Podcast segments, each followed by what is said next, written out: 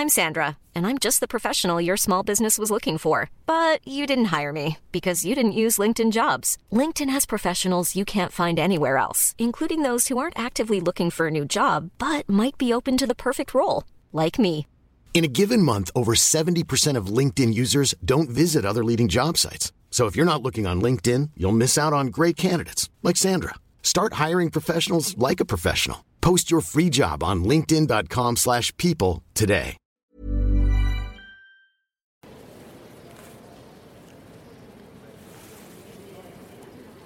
Nous nous trouvons à présent dans l'un des lieux préférés des visiteurs du musée, le temple de Dendour dans l'aile Sackler. Les murs du temple et le portail sont ornés de reliefs qui représentent le pharaon faisant des offrandes aux dieux. Alors, on va peut-être pas se faire toute la visite aujourd'hui, mais vous l'aurez compris, on est au cœur du Metropolitan Museum of Art de New York, parmi les touristes, dans cette grande galerie du temple de Dendour, une aile du musée connue de tous, avec son immense baie qui donne sur Central Park. Construit il y a 2000 ans sur les rives du Nil, le temple dédié à la déesse Isis a été ramené par bateau dans les années 60 et remonté ici, pierre par pierre, dans cette salle immense, tout spécialement construite pour lui. Un présent offert par le gouvernement égyptien aux États-Unis en remerciement pour l'aide fournie dans la sauvegarde de son patrimoine.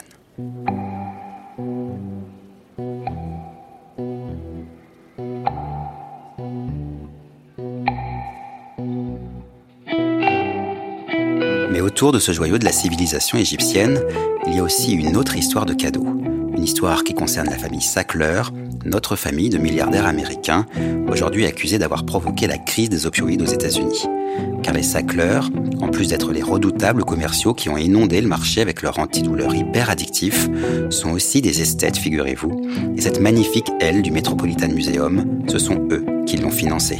En 1974, ils ont donné 3 millions et demi de dollars pour la construire. Depuis, elle porte leur nom, l'aile Sackler.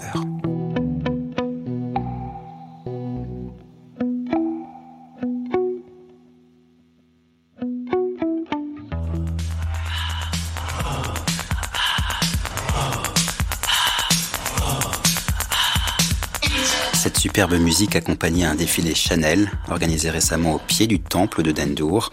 L'El Sackler est en effet devenu un lieu archi prestigieux qui accueille dîners et événements exceptionnels. D'ailleurs, la famille de milliardaires l'a elle-même utilisé à plusieurs reprises pour ses propres soirées privées. Mortimer, l'un des frères fondateurs de Purdue Pharma, est peut-être le membre le plus extraverti de la famille et a organisé deux de ses anniversaires dans les années 80.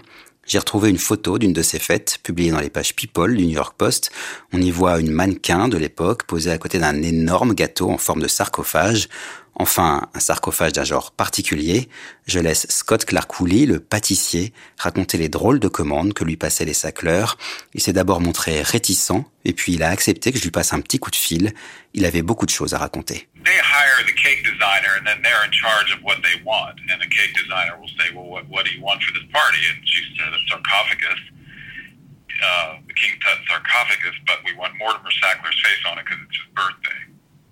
So they, they basically used the entire part of the Temple of Dendor area for the party. It was, the cake was for 500 people, but I, it was many more than that. I mean, it was in the thousands, I would think and they used Glorious Foods, which is the top of the line caterer in New York City, probably still is.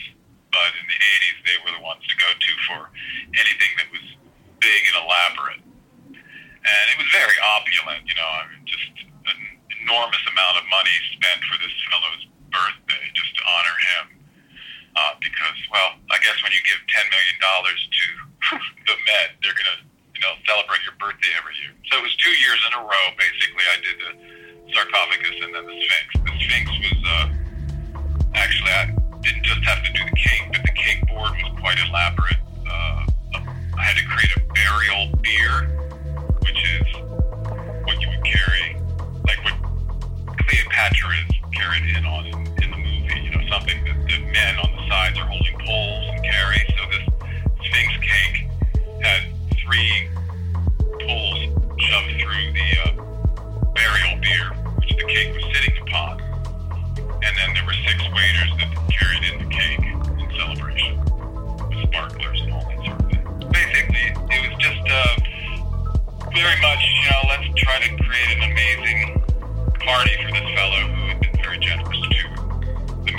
Cet intérêt pour le monde de l'art, c'est Arthur, le patriarche, celui qui a révolutionné la publicité médicale, qu'il a insufflé en premier dans la famille.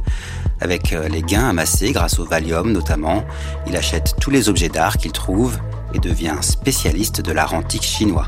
C'est même une obsession, racontent les observateurs, et comme on ne fait jamais rien à moitié chez les Sacleurs, Arthur finit par posséder l'une des collections privées les plus importantes du monde en la matière, qu'il stocke non pas chez lui, mais dans une aile privée du Metropolitan Museum, tout simplement.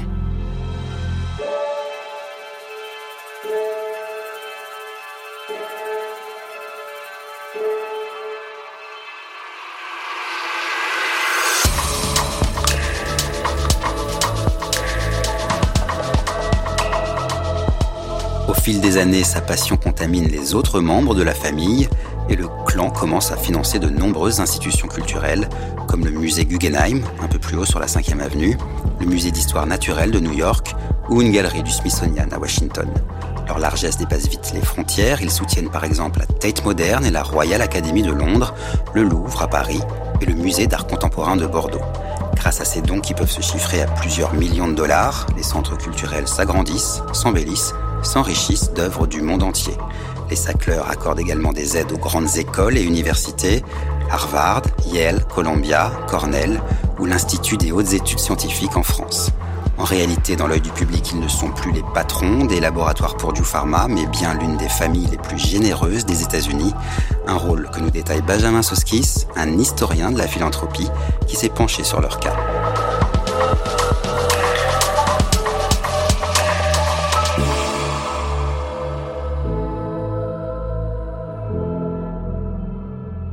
Sackler family was, I think, one of the most public philanthropic families that we uh, really had in the United States over the last several decades. There's been a lot of, of major philanthropic families, but the Sacklers were distinguished for um, their gifts to um, institutions that had a certain cultural cachet, uh, museums and hospitals, uh, uh especially and for cultivating a very public presence. Um, so uh, almost the vast majority of Sackler gifts were named gifts, meaning that the, that a name attached to the institution that they donated to. Um, and so, you know, if you were a citizen of a major American city and um, were an art patron or got sick and visited a major hospital, there's a chance that you encountered the Sackler name. Um, and uh, most people, up until relatively recently in the United States, knew of the Sacklers almost entirely through their philanthropy. They didn't have a good sense of where the money came from. Aujourd'hui, certains accusent la famille Sackler d'avoir fait pendant toutes ces années de l'art-washing, en d'autres mots d'avoir sciemment utilisé le monde de l'art et des musées pour faire oublier son laboratoire et se racheter une réputation. The larger question of you know, why is it that for three decades at least, um, we walk by institutions with the Sackler name. Mean, while the, the opioid epidemic was mounting and growing, and why we didn't stop to ask ourselves wait a second, who are these people? What's their connection to uh, opioids? Is that an issue? It, it's there. It started relatively late. That, that type of um, those types of questions, once those questions started, things happened very fast. But I think what this does raise is, um, at least Americans, we rely heavily on, on philanthropy for a lot of public goods that in Europe, for instance, are provided by the government. And we tend, at least in the past, we've tended not to ask too many questions about the nature of that uh, of that wealth. Um, I don't know if there's an equivalent in, in French, but there's an American expression: you, you don't look a gift horse in the mouth. Um, you know, okay. Meaning that um, when someone gives you a gift, you don't you, you, just don't inquire too much about where it's coming from. And there's a long tradition in the United States of basically um, assuming that if money can do good, then we don't dig into its origins.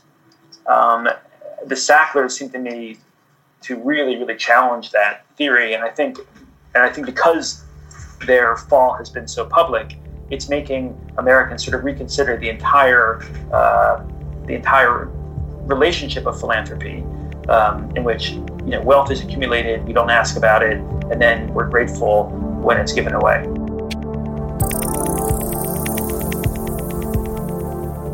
Les généreuses donations permettent à la famille Sackler d'évoluer sans trop de questions parmi la bonne société new-yorkaise, cette élite euh, intello et financière qui règne sur la ville.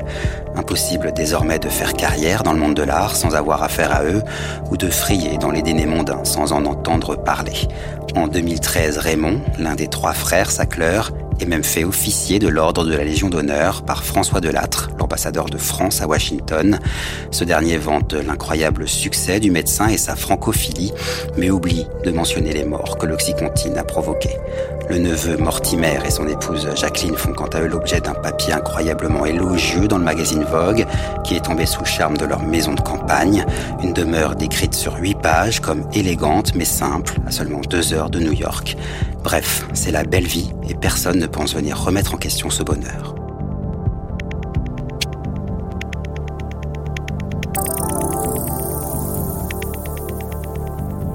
Personne, sauf la photographe Nan Golding.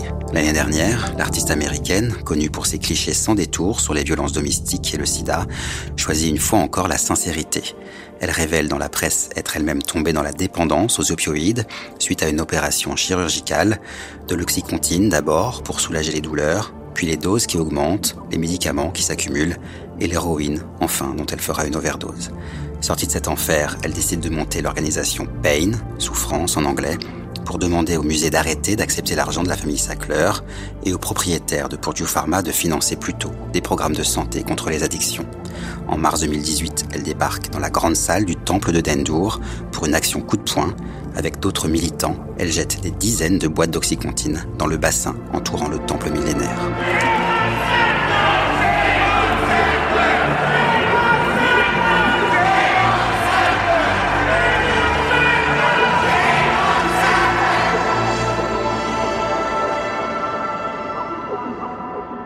They need to fund treatment. Thousands are dying every day. 130 people dying in this country. And they're moving their businesses to Europe. They're going to kill people there.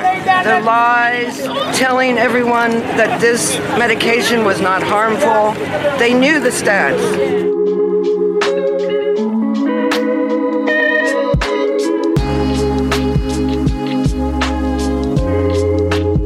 Mobilisation finit par payer. En mars 2019, la National Portrait Gallery de Londres annonce qu'elle refuse la donation d'un million de livres promise par la famille Sackler. Le musée est suivi par des prises de position similaires de la part de la Tate Moderne, du musée Guggenheim à New York, du musée juif à Berlin, puis du Metropolitan Museum of Art et du Louvre à Paris, qui débaptisent même les salles financées grâce à l'argent des Sackler. Le mouvement s'accompagne depuis d'une pression médiatique et judiciaire inédite contre la famille, mais les milliardaires évidemment ne se laissent pas faire. C'est ce que nous verrons dans le prochain épisode de ce podcast.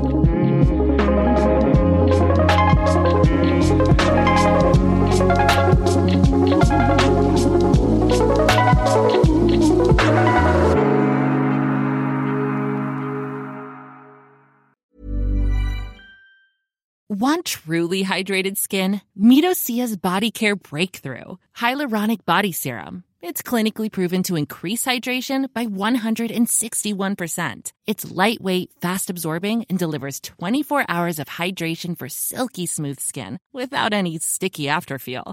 Treat your skin to clean, vegan skincare from Osea. Get 10% off your first order with code SUMMER at OseaMalibu.com. That's O S E A Malibu.com code SUMMER.